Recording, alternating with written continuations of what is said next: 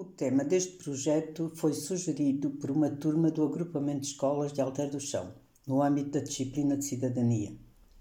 O projeto intitula-se O Isolamento e a Solidão no Alto Alentejo. O trabalho a desenvolver focará essencialmente a situação no Conselho de Alter do Chão. O intuito é sensibilizar a população para este drama e, sempre possível, amenizar o flagelo da solidão dos nossos idosos.